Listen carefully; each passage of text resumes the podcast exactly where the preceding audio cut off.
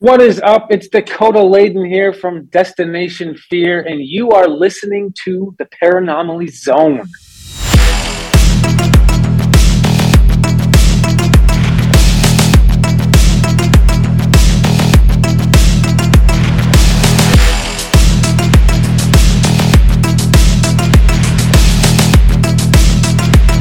A ghostly apparition in the dark of night.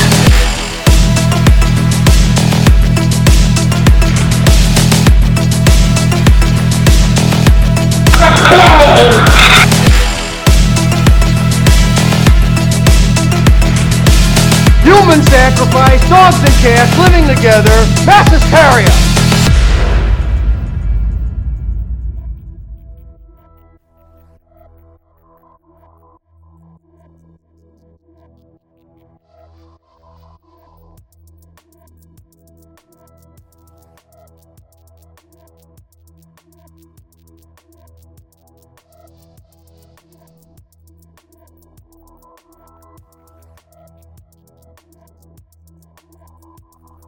Hey there, fellow zoners and paranormal ponderers. You are in the Paranomaly Zone, your weekly dose of all things you guessed it paranormal, strange, and mysterious. My name is Patrick Koffenberg, and I am joined once again by my co host with the ghosts, the paranormal poster boy himself, the man who went down to the shady side of town, Mr. Mike Carbno. I have no clue what that meant. Um, hey, but it sounded good. You told me to rattle something off at the top of my head, and I did. The shady part of town. Yeah, the man who went down to the shady side of town. That is you. Maybe I live in the shady side of town. I don't know. Is there a shady side of Enderlin? Silence. Boy, maybe. God. Yeah, come to think of it, I, I don't want to talk about it. Oh my gosh. There's a seedy, shady side of Enderlin that Mike is. Oh, my na- oh, I was going to say, uh, is it my neighborhood? I don't. I don't think so. I don't live in a bad neighborhood, do I?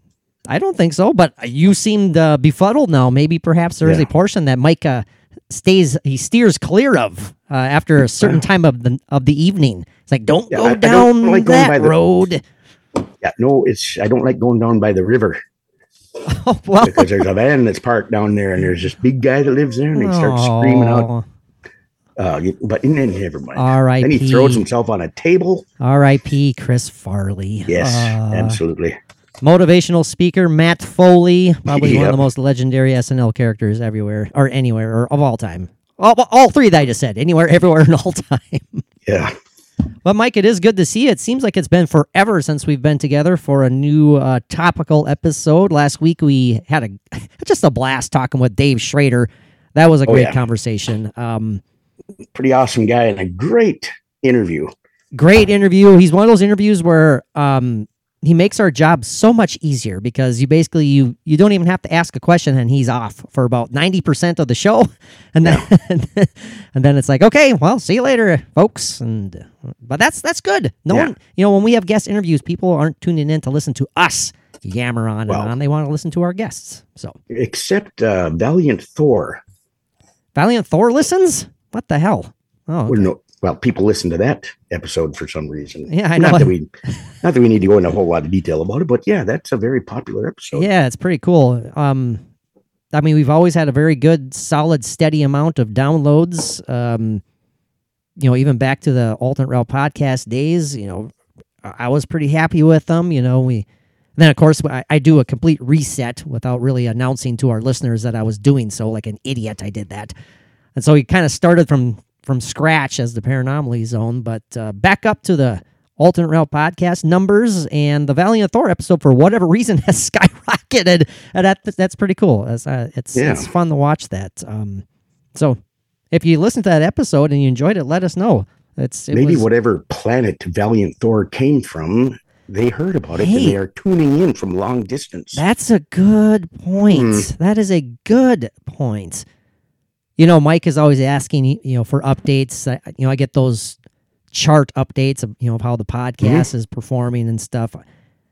Maybe there is like a universal, like a literally universal chart out there Yeah. where we, for some reason, uh, you know, Venusians are downloading the Valiant the Thor. ten in in uh, in the world of Venus Yeah, I, am not this, sure. This week. I'm not sure if, yeah, well, whatever. I was going to say some kind of lame. Yeah. I, I stopped myself. Anyways, it is good to see you. We're back. We got a good topic lined up for today. And as per usual, it's uh, fairly, well, okay, let me backtrack. As per usual, it's another topic that we quite literally decided upon, what, how long ago? Hour? Hour and a half? Two Yeah, hours? about an hour and a half, I would say. well, we had a, a, a direction we were going, but then, you know, as we're quite capable of doing, switching It's my last minute. fault. But hey, it- It's No, my it's- fault. say it. Say it. It is. No, I uh, did it again. I changed my mind at the it's last minute. fault, but that's okay. I just wasn't. but we are going to See? cover. We are going to cover that topic though. And the topic we were going to talk about, boys and girls, was uh, the Myrtles haunting. Uh, the, you know, another great story. another great uh, story slash case. Um, very sad, you know, but it's fascinating, uh, creepy, eerie, all that stuff. so you didn't hear me call you Pat just a little bit ago. I, I let it slide. Okay, good. I, Yeah. I worried after right after I said it. No, I, I, I felt I felt the the cold chill run down my spine. Yep. and, uh, you know, but I just I just let it go. I was like, it's okay, it's okay. I, Oh, I'm all still a shaking a little bit. I'm shaking a little Yeah. bit, but uh, All of a sudden, Patrick hears it's Pat. don't do that. See, I wasn't even thinking about that until you just said it. So Oh, thanks I a hell of a lot. I'm- I apologize. A lot of people say, "What's that?" It's Pat. All right, we're setting the tone for this episode. Absolutely. but we were going to talk about the Myrtles haunting, but um, yeah, about like hour and a half ago, two hours. I was like, I just I don't feel like I'm uh, well researched enough for that one right now. I mean, I mean, we're both familiar with the story, but I want to do it justice when we cover it. And Yeah. And then I was like, you know, I'm going to peruse through my Hans Holzer book, uh, kind of the the second edition, because Mike might have like the first Hans Holzer book about all sorts of his favorite ghost cases, the ghost files, so to speak. Because my book here is the Ghost Hunter's Favorite Cases, Still More True Ghost Stories from Hans Holzer, and it's Yeah. it's it's it's just fascinating. I love going through this, and I one chapter has like over thirty pages dedicated to the topic we're covering tonight: the ghosts of Whaley House. Now that's a that's a name that is probably very familiar in the ghost hunting, ghost adventures, paranormal landscape. I know the Ghost Adventures crew did an episode there way back, like in 2014, I believe. Yeah, it's yeah, been a while. Uh, I don't know if ghost hunters have been there or not. Uh, listeners, correct us if we are wrong. I don't remember them being at the Whaley House, but Hmm. uh, regardless, it's it's a fascinating, absolutely fascinating topic, and uh, it's going to be kind of a different approach. We'll give you a quick rundown of, of like the history and what went down at the Whaley House and why a lot of people believe it it, it to be haunted.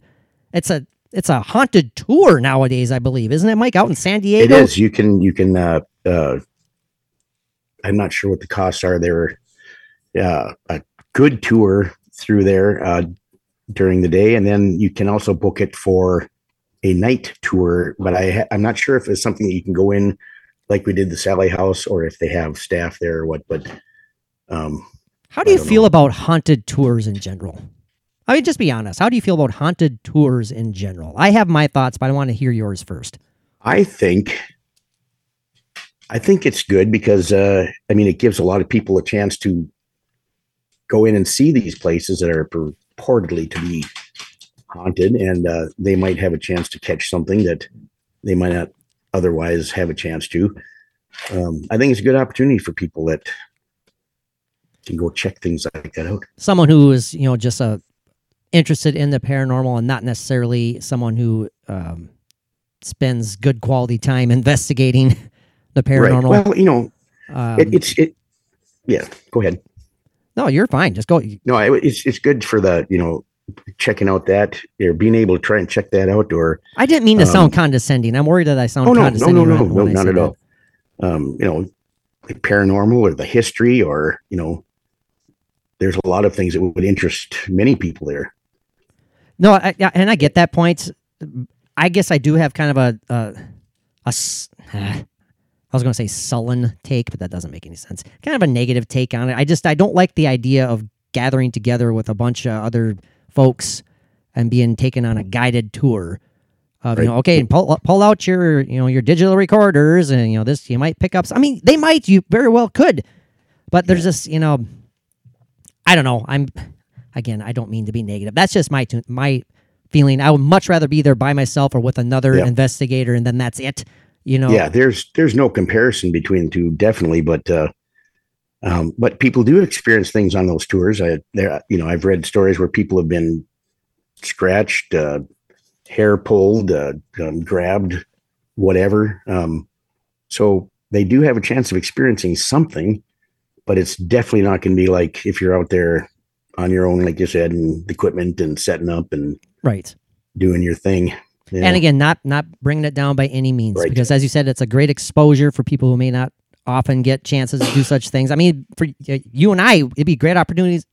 It would be a great opportunity for you and I, you know, do something like that. Whoa, that's a ghostly sneeze in the background. yeah, Um, but it, if I if I had a preference, which I, which I do, I mean, I I already said it, and, and Dave Schrader has a, a bunch of awesome, you know, tours of haunted locations that are, you know coming up that he's he's booking currently, and so definitely not saying, definitely not encouraging people to not check them out because please do, but it's just my personal humble Yeah. opinion. So take it or leave it. Damn it. yep, yep.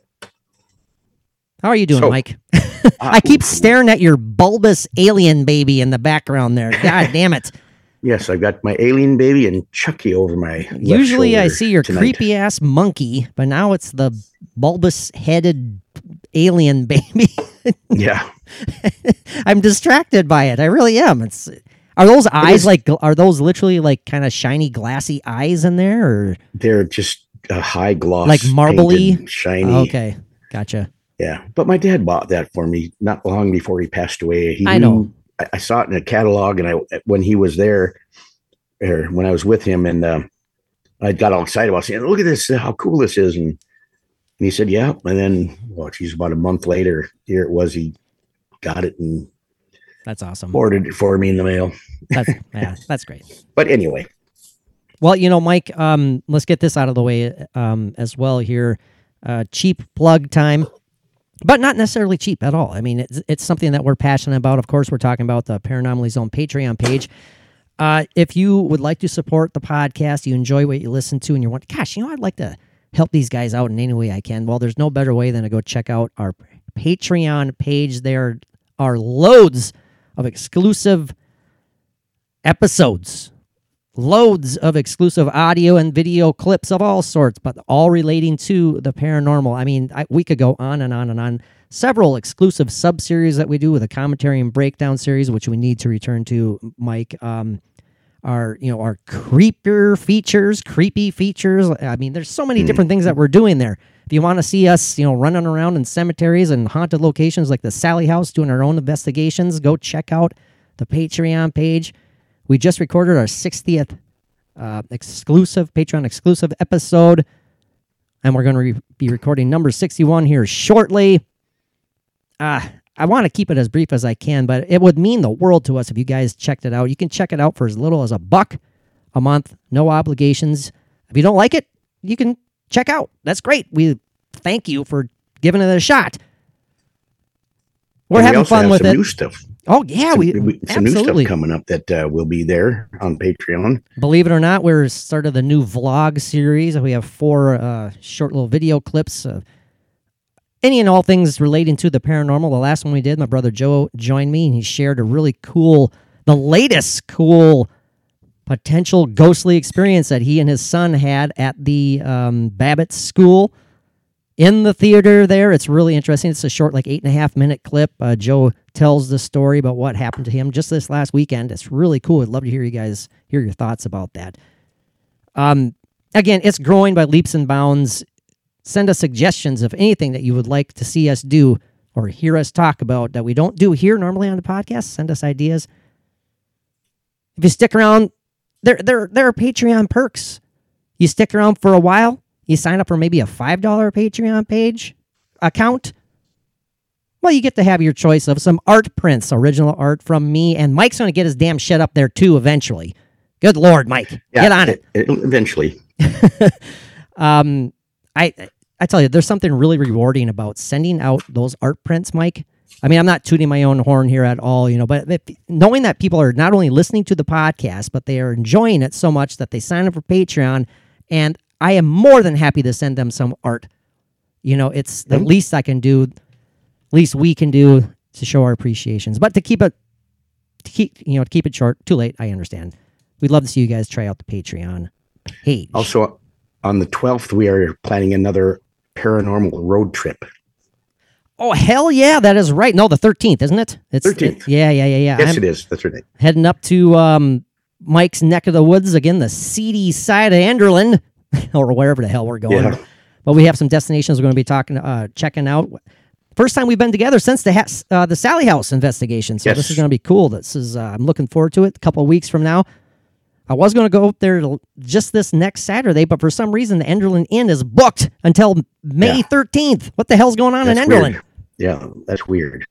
You got, you got some secret I society I haven't forming there. anything going on. I have no idea. Hmm, I haven't seen the town fill up with people or nothing. that's kind of interesting, but Who knows? we're looking forward to it. And then we'll be, uh, I'll Yeah, be firing up uh, all of the equipment and making sure everything's running. And listen to this, boys and girls. I'm super excited about this. Mike recently discovered old video Yes, I did. from our ghost hunting days back in what 2007 2006 or I cannot wait Yeah. mike we need to, to, to discuss this when i get there uh, i will Yes. happily take those off of your hands and convert them for you um, hey, I'll you, you can you can take the the little discs and you can take the camera, oh, gosh. all that stuff. you know i'm i'm kind of i'm excited but i'm also kind of like leery about watching them because i'm gonna be like Yeah, i'm gonna be I know. judging myself so much and like oh my Yeah, god i'm a you moron. would. I'll be laughing at myself, so you Oh, I'm go ahead sure. and judge away, and I'll laugh. I know, I got you. but man, that was. Where, can I ask you where you found them? And we'll get we'll dive into the episode here shortly. Um, we're sorry about that. Yeah, We- they were they we were rant and rave stuffed away in the back of a closet in uh in the laundry room. in the laundry room. Holy crap! What else is in the laundry room? That's Yeah, it's all, all kinds of stuff. But our, our, our paranormal uh, road trip, um, just a little teaser. We are planning on going to a military fort from the 1870s that has purported to be haunted. So we're going to see what we can catch there.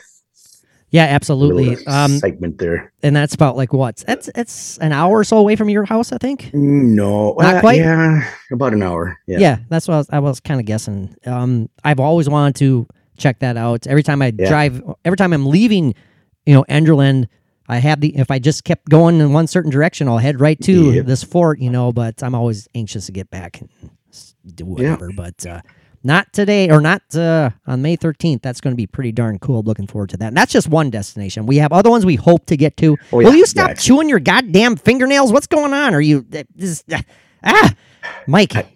You're I got a hangnail. You're giving me a hangover just watching you do that.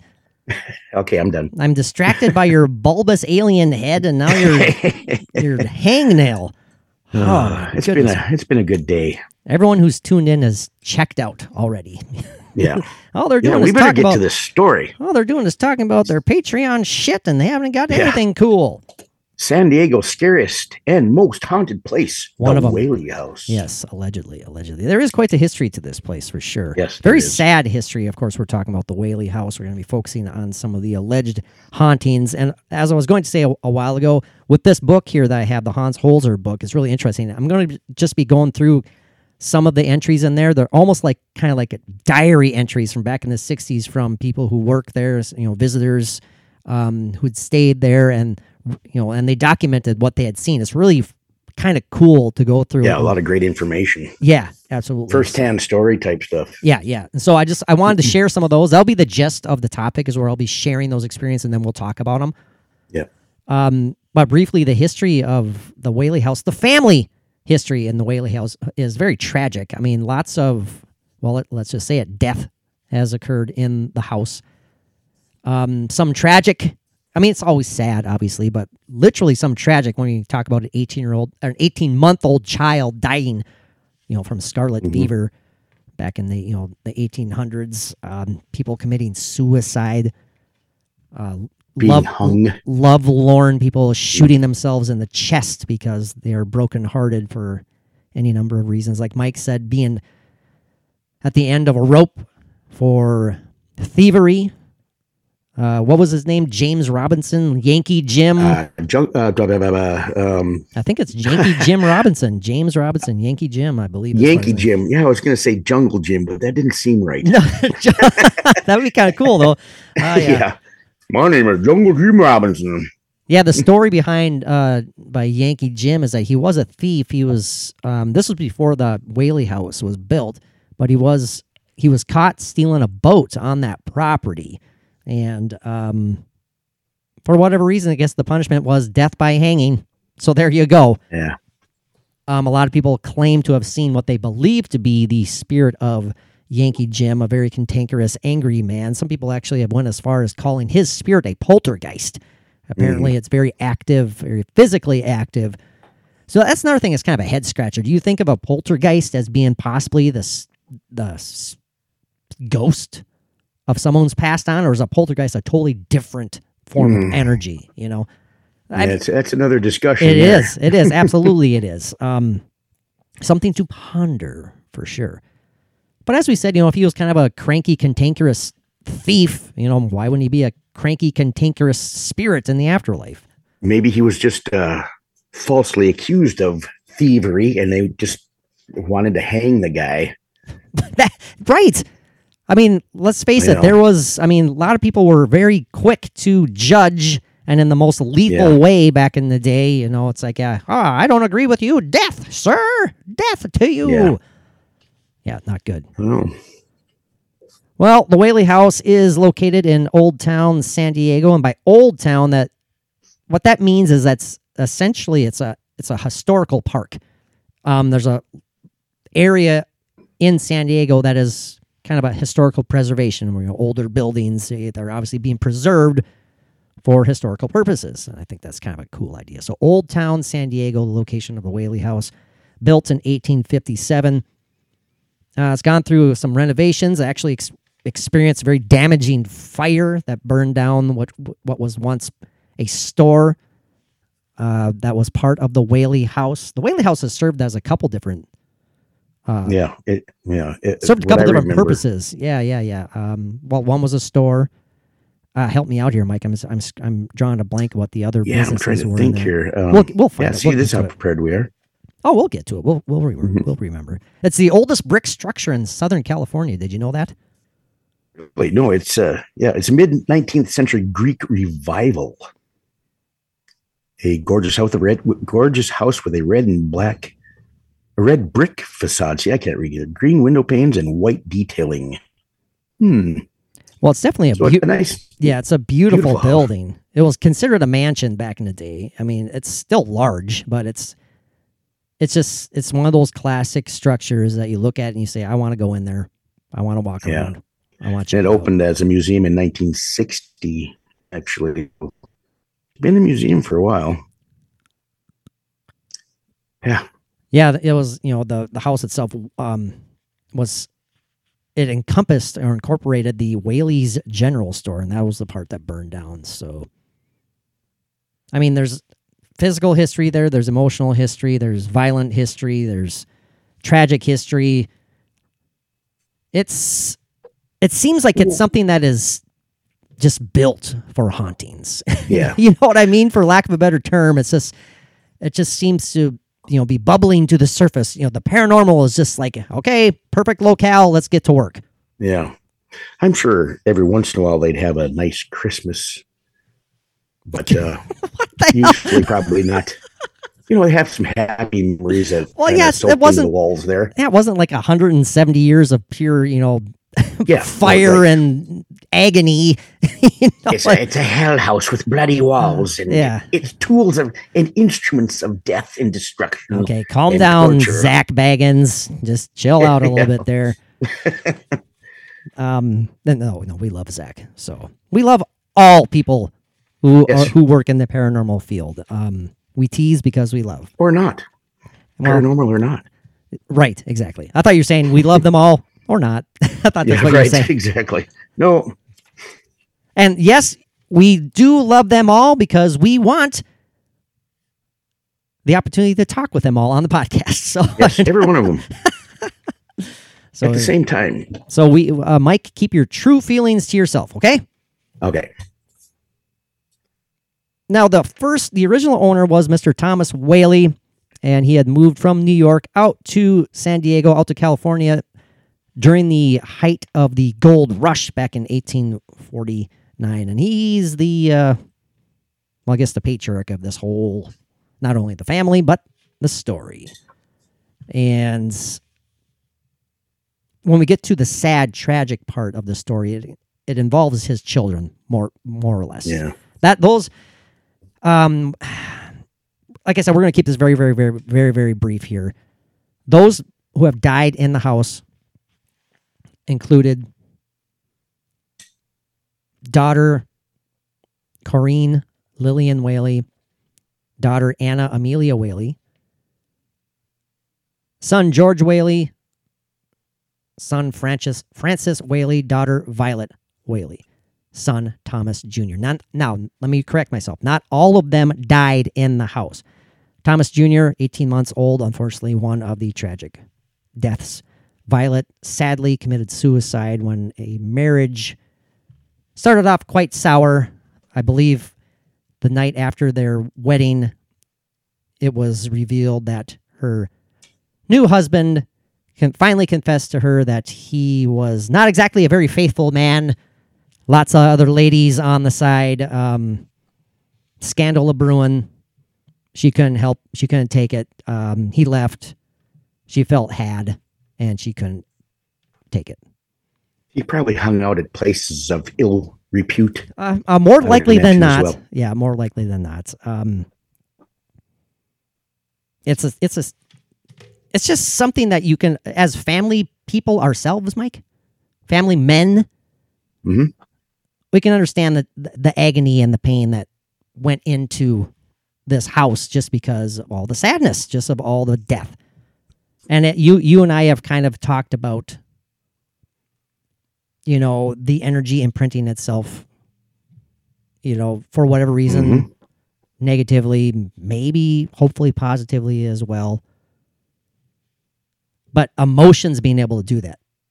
Um, exactly. I- Just an yeah, I totally overwhelming overwhelming sadness could Just soaks into the walls, Yeah. Yeah, absolutely. into the atmosphere, into the the air you're breathing in there. It's just yeah, saturated. Good use of the word saturated, by the way. Yeah, I usually use that in a not so complimentary way, so I was happy to use it in a in a good way. Oh, good. I, I use it in interchange with the word moist. Oh, so either way, it's quite moist. No, it's quite saturated. I need to pause. I think moist. I need to pause for a minute. That word. yeah, That he does it word- well. Oh, ah. it like it, What? Uh, it like paralyzes me. You know, intellectually, emotionally, physically. That do it do like I do. When you hear the word, think Ah. of the, the the best, moistest piece of ah, cake. oh. And it is so ah. delicious and good. See, I'm not a fan of cake. I don't Oh, even love like cake. cake. I like pie too. Definitely don't like pie. Not a Just fan think of of, a nice moist pie. oh my god. Okay, so the Whaley house we need to talk about. Oh. Look how Strawberry rhubarb. you know what?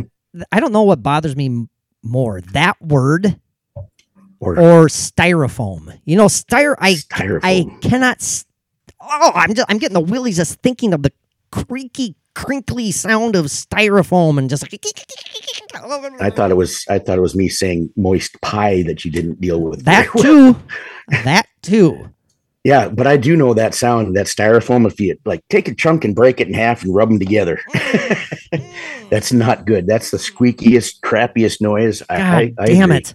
Oh, you know, as a fan, you know, as a kid, I, would- I, I would be so excited for Christmas when I get like a like a new GI Joe vehicle. You know, I was so excited to tear it open. You know, but uh, they were all stuffed inside styrofoam protective cases, and I'd have to break through the styrofoam to get to the toy.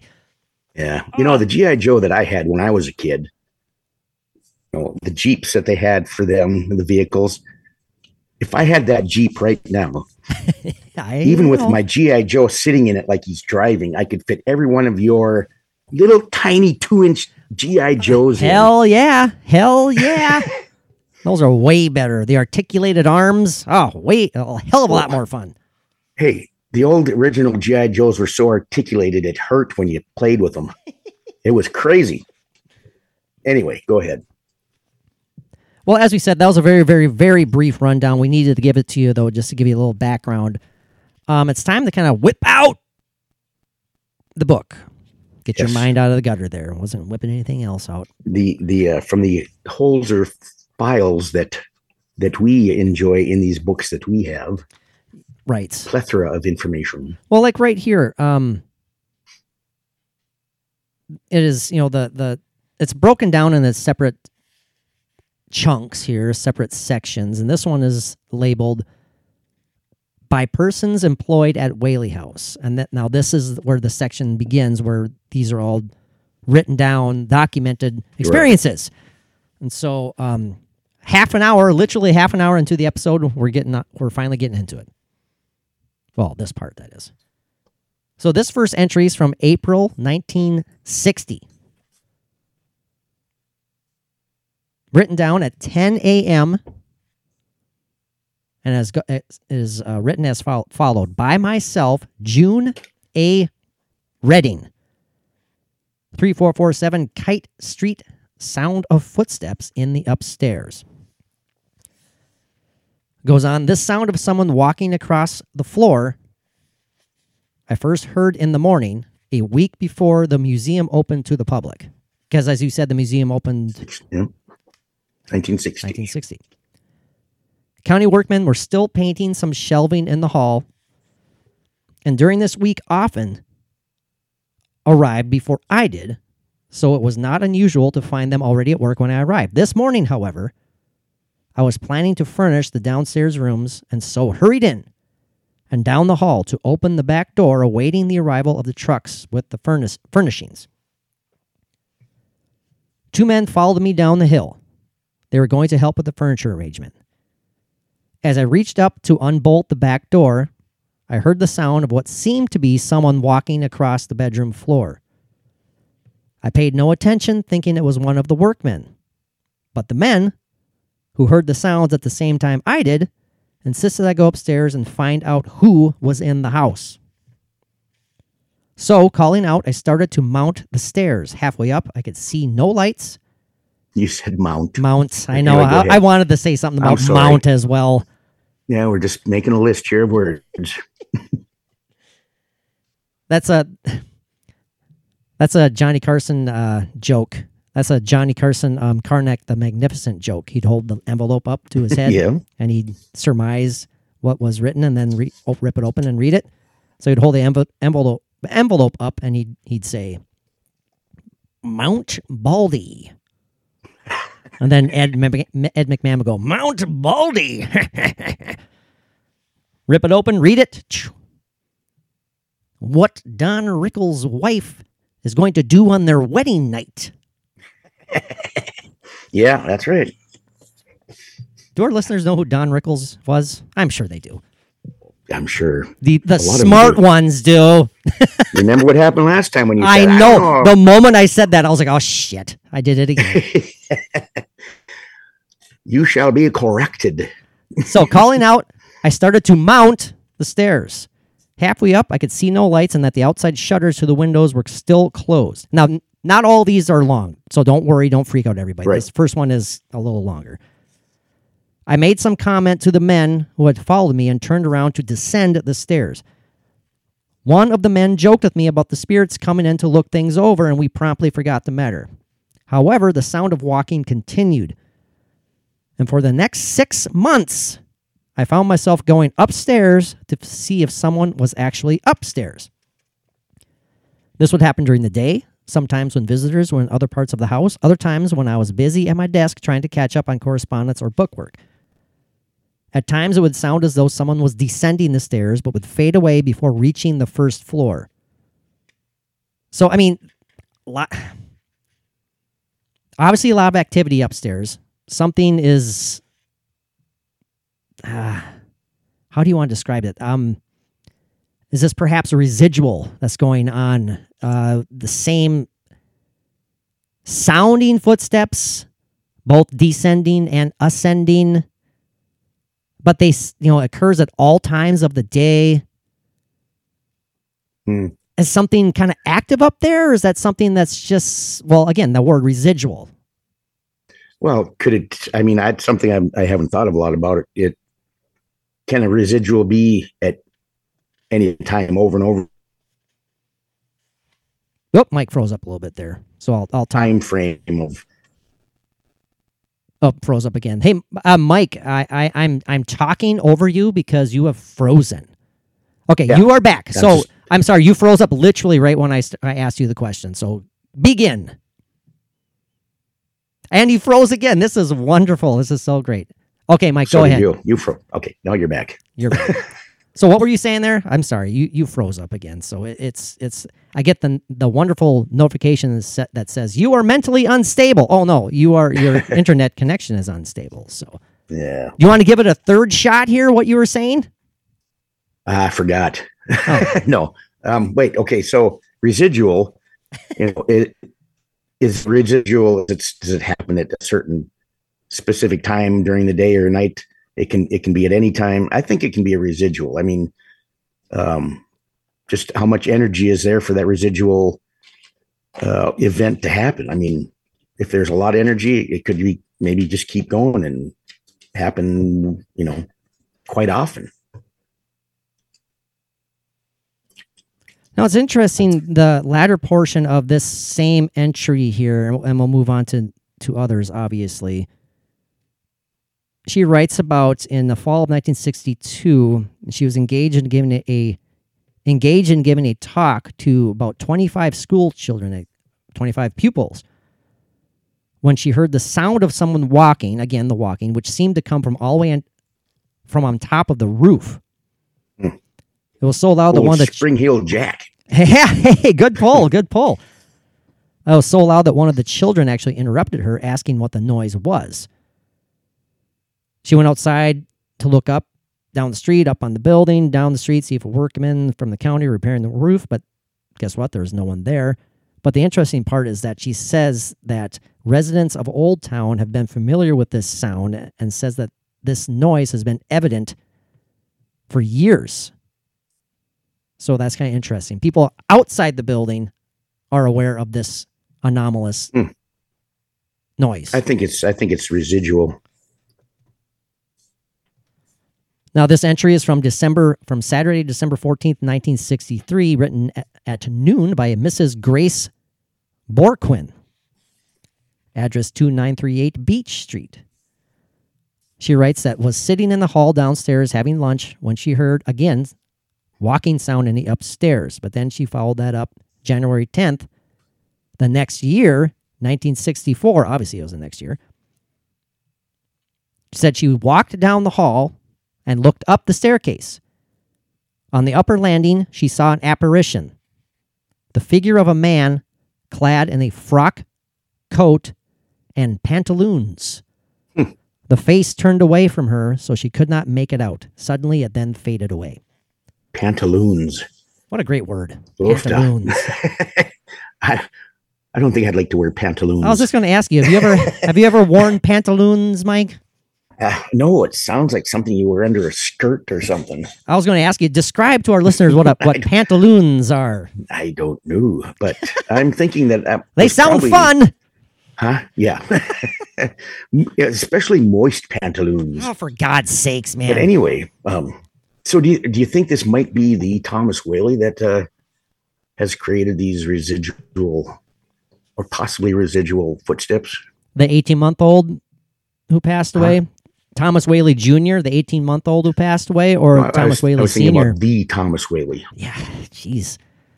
Thomas Whaley died in 1888, I believe, according to my professional notes here, after suffering from a, a long illness. I don't know. I mean, it could be anybody. It could be any of them. It could be Yeah. all of them. Oh, absolutely. Yeah. It could be something as you know, something totally different. It could be something pretending to be them. I don't. It could know. be a demon. It could be an elemental. It could be a poltergeist. Well, that word was mentioned earlier. That's- yeah, that's yeah. Now this was uh this was an entry made by a, a Mr. Lawrence Riveroll. That's a cool name, Riveroll. Hmm. Huh. Who resides then in Jefferson Street, Old Town. This entry was January 5th, 1963. And he writes, was alone in the house, no visitors present at the time. While seated at the desk in the front hail, heard sounds of music and singing described as a woman's voice. The song was Home Again, Hmm. and it lasted for about 30 seconds. Wow, that's actually a fairly good amount of time to be hearing that. When I hear stuff like that, too, I immediately think of, I use, I probably overuse this. I immediately think of like, you know, the, the time slip type stuff, or, you know, the, Sure. the breaking through the veil where you're, you're, I mean, obviously it's paranormal in nature, but are you listening to, you know, f- for lack of a better term, the spirits, or are you are you more or less essentially time traveling and hearing what's Mhm. going on at that particular time? Well, I think of that when I, or you know, when I think of the phone ringing that I heard at one time in Oh, the that's kitchen. that's you right, know, exactly. and it, it just you know brought me back to the story that I heard about the lady that lived there and was on the phone and told that her son had died and she had a heart attack and but uh, yeah That's a great So- story. That's a great story too. yeah Um, an entry two days later by the same Lawrence Riveroll. And he writes down January 7th, 1963 visitors in upstairs. Downstairs, he heard organ music, which seemed to come from the courtroom where there is actually an organ. Walked into the room to see if someone was attempting to play it. The cover was on the organ and the organ was closed. And he said no one was in the room. Hmm. So there you go again. Swears that the organ was playing enough so that he goes and checks it out, and the damn Yeah. thing is covered up and closed. so is that uh, some spirit manifesting manif- manifestation playing the organ or is that residual organ music Oh God! know? Again, that's that's a great question. Maybe residual. I'm leaning towards a residual energy of some sort. very well could be yeah hmm. Two more entries from the same man. He had a lot of experiences here. Holy cow! Over the course of almost a year, from January to September of 1964. This was January 19th, and he wrote, "The museum was closed for the day. Engaged in closing shutters downstairs. Heard footsteps." An upper part of the house in the same area as described. Went up to check and, of course, saw nothing. Those footsteps, man. What the hell? Now, his last entry here was, like, like I said, September 10th through the 12th in 1964 at dusk. And he writes, engaged in closing house together with another worker this time. Finally went into the music room, began playing the piano. Suddenly felt a distinct pressure on my hands as though someone had their hands on them turned to look toward the front hall in the direction of the desk, hoping to get the attention of the person seated there. When he when I saw the apparition of a slight woman dressed in a hoop skirt. In the dim light, was a- one unable to see clearly the face. Suddenly, the figure vanished. So that's another sighting of an apparition. The first one from, you know, she claims to have seen a man top of the steps, and now this gentleman says he saw a slight woman dressed in a hoop skirt. Hmm. Now, can you describe to me what a hoop skirt is, Mike? Well, it's the very wide and flow, not flowing, but it's uh, the skirts they used to wear in back in the 1800s and be, before that, I, even where it had the hoops in it to make it round and round Sure. at the bottom, and then they would get smaller as they came up to the waist. Yep. Got it. And you could actually hide in those if you needed to. I believe it, man. Like like you could just sneak up behind the lady and say, "Excuse me, I need to hide for a minute." I got it. I understand. Now, could you could, could one hide in pantaloons? uh, I don't think so. You know, I- just just. I mean, we know obviously it's related to pants, but I want I want the exact definition of pantaloons. I am looking it up right now. Don't worry, I'm not good going to. idea. Otherwise, waste- it's going to be wearing on us It's, for a yeah, long it time. bothers me. Pantaloons. Women's baggy trousers gathered at the ankles. There you go. Pantaloons. Don't- Didn't they wear something like that underneath the hoop skirts? Didn't they? Yeah, that, that's man. I guess I don't know. I'm not up to date on my 18th century, you Yeah. know, daily wardrobes. You know about loons, but not pantaloons. Not pantaloons for sure. Yeah, isn't that the Minnesota state bird, the pantaloon? Yes, Ah. An entry birds, written in. September 22nd, 1964, by J. Milton Keller. Is this interesting to you, by the way, Mike? I think this is kind of- absolutely. I just hope it's interesting to everybody that might be listening to it. that's very true. Me too. Let's hope. Well, if they're if they're still here, if they're still here, they're interested, right? Or they're they're they're keeping their fingers crossed, like we really want to like you They're guys. just holding out, waiting, and hoping. we don't want to hurt your feelings. We really don't. Yeah. Okay, this was entered by J. Milton Keller from 4114 Middlesex Drive, September 22nd, 1964, 2 p.m. Engaged in tour with visitors at the parlor when suddenly he, together with people assembled at Balustrade, balustrade? I don't know what that is, noticed Balustrade. balustrade noticed crystal drops hanging from a lamp on parlor table begin to swing back and forth. This occurred on only one side of the lamp. The other drops, crystal drops, did not move. This continued for two minutes. Now, could that be anything? Could that be a legit physical explanation? But we're picture a chandelier with these crystal drops, and only one side of them start to sway back and forth for over two minutes, while the other side, all of them, they're all separate, remain perfectly still. Yeah, that's definitely says something. That, to me, that seems like something sitting there, you know, just playing with the one side, you know, just ding, ding, ding, ding, ding, ding, you know, just messing with the ones that are hanging on, and not bothering with the other side. Yeah, I don't know. yeah. It it it it seems too uh, uh, organized and definite of uh, something that somebody's doing. Would you like to hear the definition of a balustrade? Yes, please. Balustrade, a railing supported by balusters, especially an ornamental parapet on a balcony, bridge, or terrace. Okay, okay, that makes sense. People Yeah, sure it does. people assembled at the balustrade. And again, to one particular listener out there, if I'm butchering the pronunciation, I, I, Yeah. I'm sorry. Um, but we're, But we appreciate the uh, uh, the correction. So, do we? Do we? uh, no. oh well. Uh, another entry from the same J. Milton Keller. This is December 15th of the same year, 1964. And he writes Engaged in closing house along with others, returned from securing restrooms, walked down hall, turned. They wrote something wrong here. Turned with the key while I stepped into the hall closet to reach for the master switch, which turns off all the lights. I pulled the switch. Obviously, these are people who work there. You're right. I pulled the switch, started to turn around and step out. When he said, I don't know what he's talking about when he said, when he said, stop, don't move, you'll step on the dog. He put his hands out in a gesture for me to stay still. Interesting. Meantime, I just turned in time to see what resembled a flash of light between us and what appeared to be the back of a dog. Scurry down the hall, damn, and turn into the dining room. I decided to resume a normal attitude, so I kidded him a little about trying to scare me. Other people were present in the front hall at the time, waiting for us at the door, so he turned to them and said in a rather hurt voice that I didn't believe him.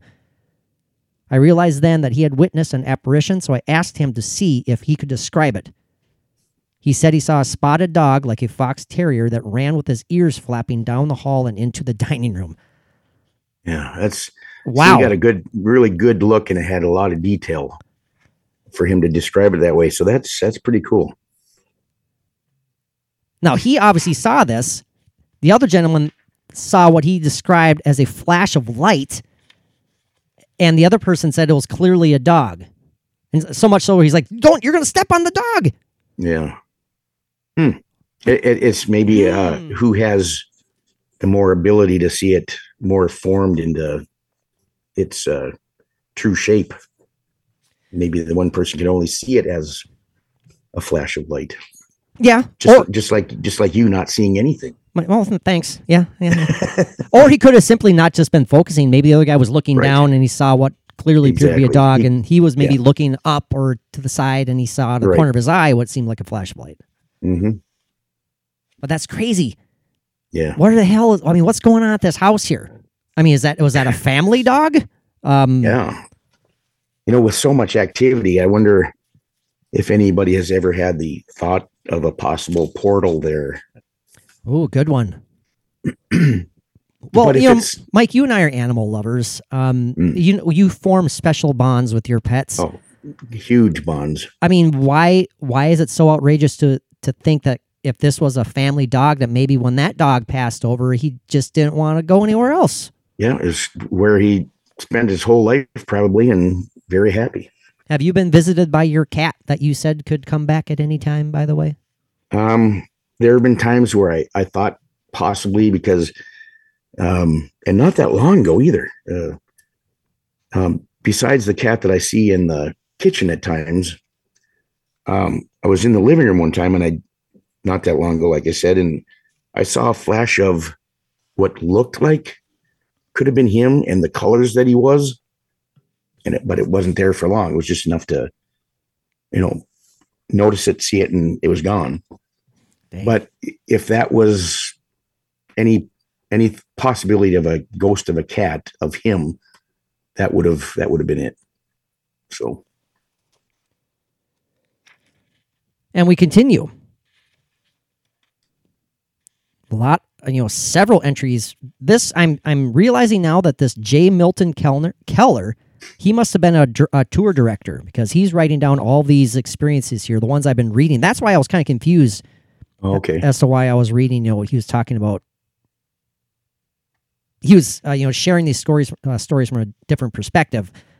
But I see what's happening now. He's sharing stories that people experience during these tours. that's what I was just going to ask. Is there um accounts there of people on a tour seeing? That's what I'm getting. Oh, yes, so that makes more Good. sense now. Awesome. So this is one they wrote down May 29th of 1965. Escorting visitors through house upstairs. One called to me asking me to come up. Upon uh, going up, he, I, and visitors all witnessed a black rocking chair moving back and forth as if occupied by a person. It started moving unaccountably, went on for about three minutes, caused quite a stir among the visitors. I'm sure. That would be kind of creepy. Now, Oh, I'm not be I'm not poo-pooing this at all. I'm not poo-pooing it, but is when you hear stories of like, you know, rocking chairs doing this on their own, I mean, that could be it just could be any number of things. It could be a warp in the floor, it could be I mean, the slightest the slightest movement of anything could cause something like this to happen. Now, Yeah. going on for 3 minutes and then suddenly stopping, I don't know about that being the explanation. All I'm saying is that is a possible explanation for that one. It could be the uh the very large, heavy footsteps of Paul Bunyan walking by the house. Hell yeah. That kind of makes things shake a bit. It could be. Or damn, you know, you know what, Mike? It could just be a damn ghost taking a leisurely break in the rocking chair, right? And you know, and I think that's probably more likely Yep. I, than the Paul Bunyan theory. I keep uh, maybe Mike when, when in doubt, doubt, Mike always pulls out his Paul Bunyan theory. I don't, yeah, when he's Well, you know, we're North Dakota, Minnesota. Yeah. Uh, you know, it's a big land of Paul Bunyan. I just I, I want to make that clear because I I I can't help it. I, I am who I am. I I don't want to continuously come across as a negative Nelly, you know, and always, like I said, poo pooing things because I am a skeptical believer. I am, you know, but I just, I have to look at the possible rational explanations first, you know, Yeah. or I don't, the Just rational. just it don't ever say negative Nelly ever again. Okay. Why not? When you're referring to yourself, especially, it's just it, it's embarrassing. Well, what would you prefer? yourself things like that. What would you prefer? Um, well, not Nelly. a, a, a poopy Patrick? Is that better? there you go. Okay. I, I don't mean to be a poopy Patrick. God damn it. I probably just started something. Listeners going to start calling me poopy Patrick now. No, I'll start calling you Poopy Patrick. I'd rather be called Negative Nelly. of course. You can call me Magnificent Mike. and, You know, whatever. Hey, you uh, can all go by whatever you whatever you wish. Just kind of get control of that ego of yours there a little bit, my friend. Actually, you could probably settle. I'll settle on Manic Mike. That's a great song by the Bangles. Um, kind of. All right, December 27, 1964, late afternoon prior to closing, saw the apparition of a woman dressed in a green plaid gingham dress. She had long dark hair coiled up in a bun at the neck and was seated on the settee in the bedroom. Settee. The settee. Yeah, yeah, the settee That's how my English grandmother used to call in the bedroom. You know, it's really funny because I was listening to, and I knew that, Mike, because I was just listening to, you know, for the 900th time, one of my Titanic audio books, you know, Mhm. and they're refer they're referring to Captain uh, Stanley Lord, who was the captain of the California, which was a ship that was probably less than 10 miles away from the Titanic as it frickin' sank, by the way. Anyways, Captain Stanley Lord, while the Titanic was sinking, went to the uh, like the map room and decided to take a little a little nappy time on the settee. They kept, they said it over and over and over, the settee, and then I butcher it just tonight, and I was just. ugh. Anyways, That's all right. so the app, another full-bodied apparition. This one, long dark hair, Well, dressed in a one, green plaid gingham dress. Now, what's a Yeah, gingham so- dress? Well, uh, you'll have to look it up. All It's right, well, you, go ahead. I'll look that up. Yep. whatever. But anyway, so what's interesting to me about this woman in the uh, gingham dress and the hairstyle, this is from a whole different era, I think, from the hoop skirt ghost. So could this Oh, be somebody from like the 50s or something or 40s or who knows, you know? Gingham dress. I gotta look that up here just so we know for sure. Gingham dress, lightweight, plain woven cotton cloth, typical, typically checked in white Yeah. and a bold color. So it looks. I, I don't know if Mike, you can see that. They kind of give a little. Nope, my phone's too bright there. No. It's very. It, it looks like a checkerboard. I definitely know Yeah. what they're talking about. Yeah. So that's definitely not That particular Uh, design did, I should say. that's definitely not something from the mid 1800s or you know from that time period of when the house was occupied i mean at least the 1800s i don't know there's you know did people live in there during the 40s 50s you know ah, i can't remember what they said about that but anyway oh yeah man, another entry entry from the same uh, tour director here. This was from February 1965. This one's uh, creepy. Engaged in giving another tour with visitors when two elderly ladies called and asked him to come upstairs and step over to the door of the nursery. These ladies, visitors, called his attention to the sound. Now get this. That was like the cry of a baby.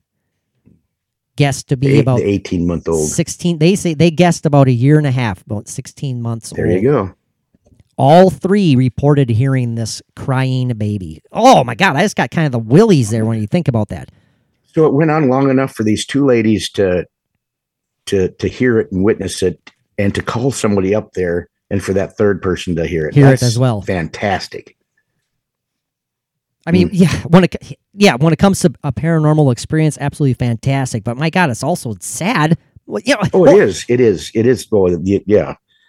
you know or is it you know may, i don't know i hate to think of it being like the the painful wails of a 18 month old child dying from scarlet fever maybe it's just you know i guess Residual again. Yeah. Possibly. Who knows? I don't know, but it's it's that's eerie. That Yeah. Anything that has to do with kids, like you and I have talked about many times, is Oh yeah. is more difficult. That's why you know Villisca is going to be extremely difficult.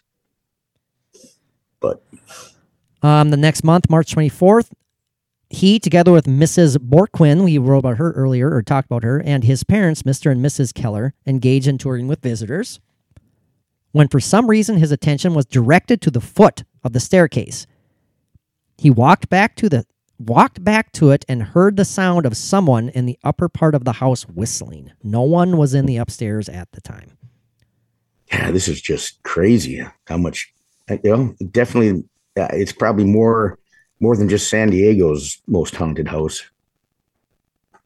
It's crazy. Hmm. God, God, this stuff was just. This is October 14th, 1964 through November 18th, 1964. During the morning and afternoon on these days, October 14th through November 18th, called my attention to the smell of cigar smoke. I was just going to ask if there have been reports of Yep. smelling things. Um, now I was reading this earlier, and there's several people who talked about hearing or smelling very strong and clear odors coming from the kitchen, as if someone was in there, you know, cooking away, and Mm. obviously there's nothing going on. God, that'd be that'd be so fantastic.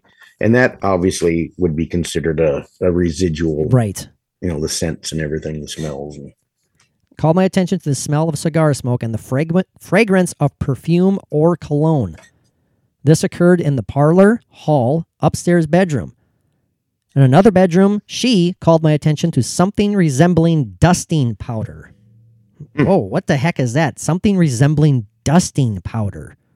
yeah, good question. I'm scratching my head on that one. Now it's interesting that all this, these odors and these these fragrance fragrances, occurred during this like month long period here, Yeah, from October 14th to November 18th. there could be something very, very significant about that. Um, and when you smell an odor like that, that you know is a paranormal event, I've had that happen. I, I I know I've told the story before on on the air, but smelling that old cheap perfume, like something that your great grandmother would wear or Yeah. something. You know, it's so, you know, like a lemon verbena something, Yeah. you know. Um, but it was so strong and it came on so quick. And then the person was sitting down on the other end of the couch, they got it after I did. It's like, you know, it, it moved along. Yeah. but it was just it hit so hard and quick and then it was gone so quick. And and we both smelled it. It's like you swear that somebody's grandmother just walked through ready for sunday go to meeting or something. I don't know. Just it was bad. But it's it's an experience that uh, it's very interesting and you just know it's not normal i mean the way it comes but I have a. I mean, there's there's so many we could share here, but we're already at an hour, and I I, I want to share a couple more. But briefly, just talking about smells, Mike, and the power mm-hmm. of your sense of smell. Did I talk? I know I talked to you about that dream I had yeah about my dad Oh. again. Now, did, did I talk about it on the podcast? i don't remember I don't think I did.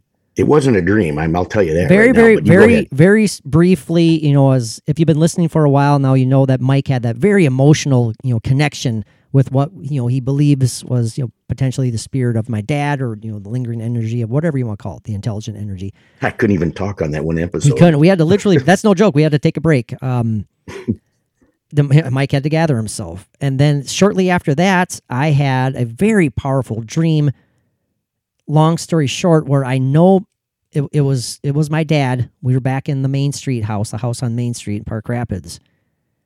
And what i remember is i was on the couch and he was on the chair and he, i i'm already fading. My memory's already fading. But the part the important part is still there was where i know i went up and i gave him the biggest freaking hug. Just squeezed him so hard. I had like my face buried in like his shoulder and neck area just like squeezing him and just i was so happy and i smelled him and I'm not saying that in the weird, gross way. It was like, it was just how I remember him smelling. As odd as that sounds, I haven't seen Well, this person since I was. I mean, ever since I, I haven't seen this guy for eight since I was eight years old. You know, so that's damn near forty years ago, and that smell just hit me in that dream. I mean, I got emotional in my dream because I was like, this is this is you. This is really you. And it was just it's really unique. And there's something about the the, the power of the sense of smell. I think it really can spark memories that are dormant. God, isn't that wasn't it said or did we talk about that before where the sense of smell is close is the closest link to memory or something like that? I believe so. Yeah. Yeah, and that makes sense to me because I have things that I smell that uh, that throw me back. Oh yeah. Unfortunately, throw me back. But anyway, Oh, I know. I got you. um, but I, it's um, oh, I just lost my train of thought. But anyway, go ahead. Well, I, I was, I, you know, this is coming from Mister Skeptical Believer, but that one, that I was a moving dream. That was very moving. I'll just, I'll just say that.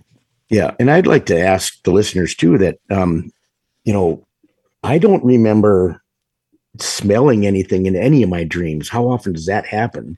Oh, that's a good, good question. have- has anybody had uh, dreams where they have they smell anything, whether it's something strong or say you're having a dream of you know toasting, to- making toast or something. You smell that, and hopefully you're not having a stroke while you're sleeping, but um, like burning, whatever. Anyway, but you know what I mean. I know. I do. Yeah. Oh, Mike, this is a very interesting uh, entry from Mr. Keller. This is November 6th. This is going back in time a bit to 1963, November 28th. Hey, Mike's birthday, 19 November 28th, 1960. Wait, you're 62. I was 62. Yes. Damn it. Well, you were. This was you, you were one when this was I was one. when this was put to paper. I could have been there. Maybe you were there spiritually. Reported the seeing an apparition of a pasty white chubby baby with glasses. no, I'm kidding. Um, well, there was there was that one time when I had to go to the bathroom in the middle of the night, didn't turn any lights on. Mary came out of the bedroom. I I didn't see her, but she saw me and screamed Oh God. because all she saw was a white pasty yep. something wearing underwear. I don't know. God, I wish I had the soundboard up right now. I wish I had the soundboard because that's I have that great Yeah. clip of you, pasty white ghosty. yeah. Oh, that Okay, was so funny. In all sincerity here, reported seeing an apparition in the study. A group of men there dressed in frock coats, some with plain vests, others figured material.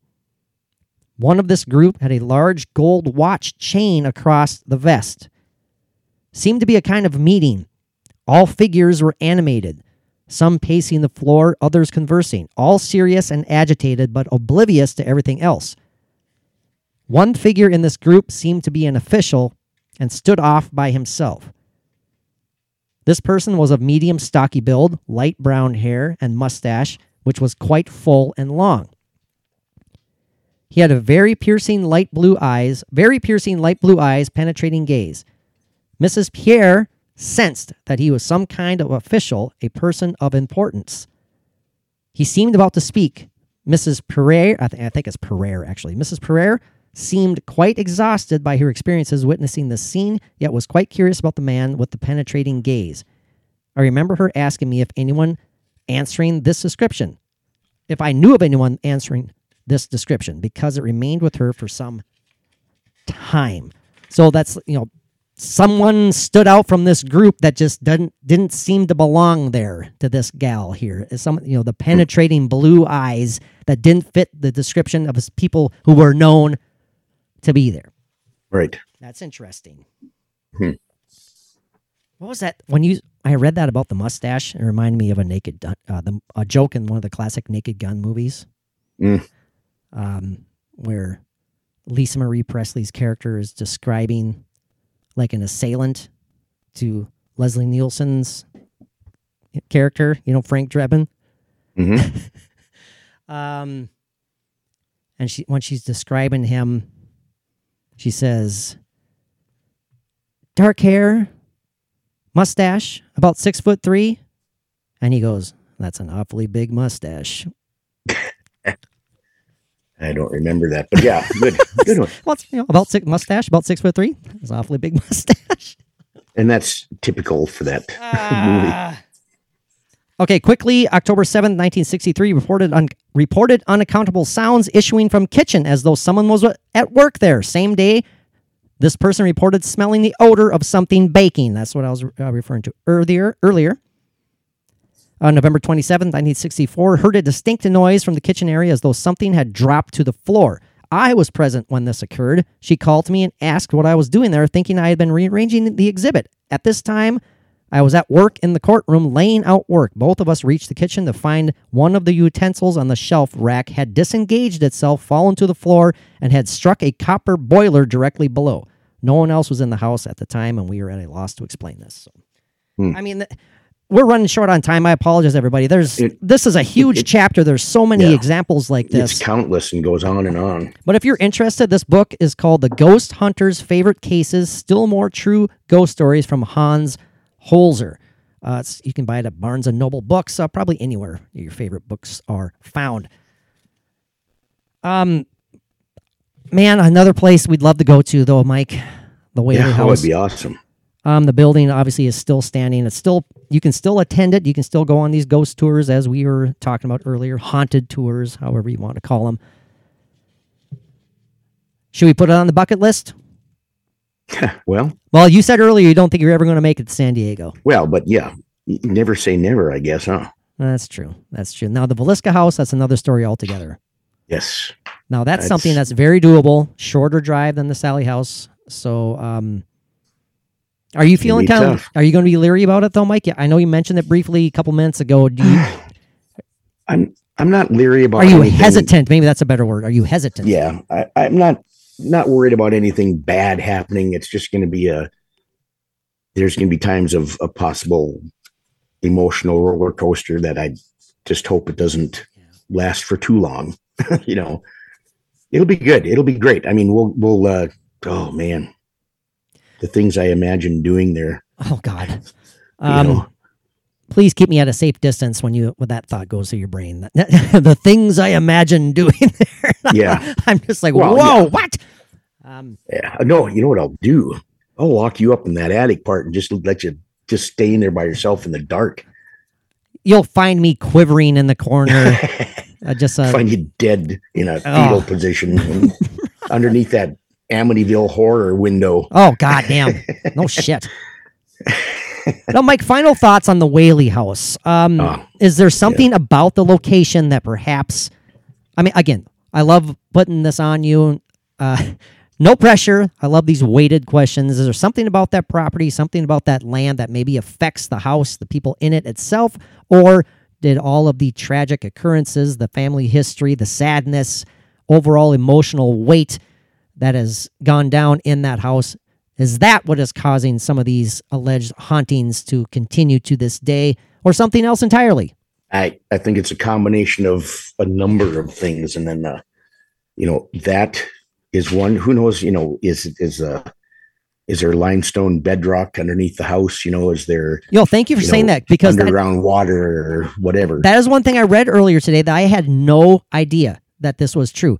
Uh, supposedly, this is built on top of a cemetery. Supposedly, I read that hmm. earlier today. I'd never heard that before. I need to do a little more deep dive on on that possibility. But that that Yeah. opens up a whole different ball of wax. There. Sure, it does. Yeah. I mean, that could be, well, the movie Poltergeist, you know, just fills the house with spirits. And yeah, I, that's, that would have to be an awfully old cemetery. Yeah, absolutely. I, I get and also just to correct myself, I think I should should have said that opens up an entirely different can of worms. It doesn't open up a different ball of wax. That's an entirely different ball of wax that opens up a different can of worms. So, Yeah. Well, you could have a ball of wax. but that would don't know. require some uh, some deep dive into the background of that locale for sure to see if that if there's any legit, you know, Yeah. truth behind this. Because again, I didn't I had never heard of that before when it comes to the Whaley House. But my gosh, I mean, you've seen the movie Poltergeist. I mean, what the hell happens when you're buried on top of a flippin' cemetery? Yeah. Well, yeah. Great movie. Oh, Mike, Mm. by the way, there's a reason I brought that up. It- It fits perfectly. I think that would be a great topic for our next Patreon commentary and breakdown is the Poltergeist movies. Maybe even start off with Poltergeist Part 2, your favorite one. Oh, God. Yes. Part two would have to be included in that. I think that'd be a That's good a- idea. I would love that. That'd be fantastic. Yep. Some of my favorite movies. That first one still is it's just classic classic Steven see the last and one they made, though. No, I've never bothered. I don't. I honestly don't have any interest in it. But uh, the it first two, man, can't go done. wrong with them. Cannot go wrong. Well, Mike, thanks for making this work, man. Whoa, I just Yeah. unplugged my uh, my headphones, so I can't hear myself. But that's okay. Mike, talk while I un- while I hook my Yeah, headphones back that's my, up. that's my, Yeah, I hope He you're talking because I can't taking his- there. Nope. There he goes, putting them back on. Okay. All right, that. here I'm back. I'm back. So, um, yeah, we're professionals here. I, I literally ripped the cord out of my headphones. That was great, but we persevered. Persevered. Yeah, it's time to wrap it up when I can't speak anymore. So We did persevere. I guess we should have, according to that we logic, carried we on could and have. carried Uh, through. according to my logic, we should have then ended about an hour and 13 minutes ago because I couldn't speak this entire episode of that. So. Well, again, if you guys want to, um, if you want to support us, please check out the Patreon page. Uh, the content's growing and growing by leaps and bounds, and we're having a blast with it. We'd love to see you guys there. Mike, thanks for making this work, my friend. It seems like it Mhm. seems like it's been too long, uh, but we'll be back ripping and roaring and rocking and rolling next week for another new episode of Paranormally Zone. Until then, That my right. buddy, my pal, good friend oh mine, what do our awesome fellow zoners need to do? They need to peace out.